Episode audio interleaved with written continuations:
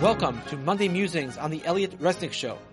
Modern day intellectuals, especially in Israel, argue that collective punishment is immoral. Only target the individuals who committed the crime, they say. But God sees matters differently. He punishes us as individuals and as members of a larger nation. This week and last, we read in Shul about the ten plagues. Whom did these ten plagues target? Only the guilty? No, they targeted the Egyptian people as a collective. When the Nile turns into blood, everyone suffers.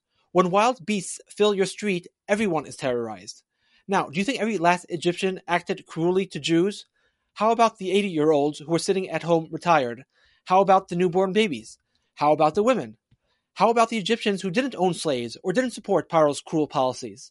And yet, they all suffered collectively. Why? Rashi offers one answer. He writes that the firstborn among Egypt's war captives also died in the plague of the firstborn, even though they didn't afflict the Jews, obviously, because they rejoiced at the Jews' suffering. In other words, the success of every evil national policy involves two groups those who carry it out and those who support it. Adolf Hitler's henchmen could not have killed six million Jews without the support of the German nation. And Paro could not have enslaved the Jews for 210 years without the support of the Egyptians. Every citizen either offers physical support or emotional support. Soldiers and government officials need to eat. Who grows their food? They need clothes to wear. Who sews their clothing? They need moral support. Who provides that support, if not their wives, their children, and the population at large? And so, when punishment comes, it affects the entire nation. On December 8, 1941, Congress didn't declare war on the Japanese pilots who bombed Pearl Harbor. It didn't even declare war on the political leaders who planned the sneak attack. It declared war on Japan as a collective. Our ancestors acted the same exact way. Levi and Shimon wiped out the entire male population of Shechem. Why?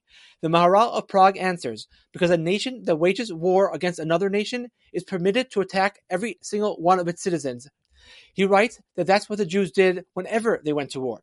He gives the example of their battle against Midian after the Midianite women seduced the Jewish people. The writes, Aval Gav Hayu Harbe Shlo Asu, even though there were many members of the Midianite nation that didn't do anything against the Jewish people, Ein Ze Chiluk, it makes no difference.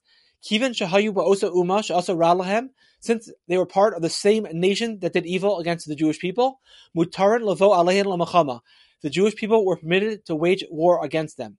V'chein kol hamachamos, and such is the case with all wars. We are not just individuals; we are also members of a nation, and our fate rises and falls with the fate of the nation. If the nation adopts an evil policy, all of us are in a sense responsible. We're all sailing in the same national boat, and we either reach our destination together or we sink together. That's the way the world has always run, and that's the way God has always treated nations. He rewards and punishes us, the Jewish people, collectively, and he did the same to the Egyptians. He sent plagues that affected not only the evil slave masters, and not only men, women, and children whom today we would regard as innocent, they affected even the foreign captives in prison who rejoiced at the Jewish people suffering. I hope to speak at a later point about the parallels between the ancient Egyptians and the Palestinian Arabs today, but in the meantime, ask yourself if the Torah is okay with the Jewish people harming even ordinary innocent civilians in wartime, what would it say about them harming women who raise their kids to be suicide bombers, and kids who received that education and, in a sense, are ticking time bombs? What would it say about men and women who hand out candies in the street every time an Israeli is murdered?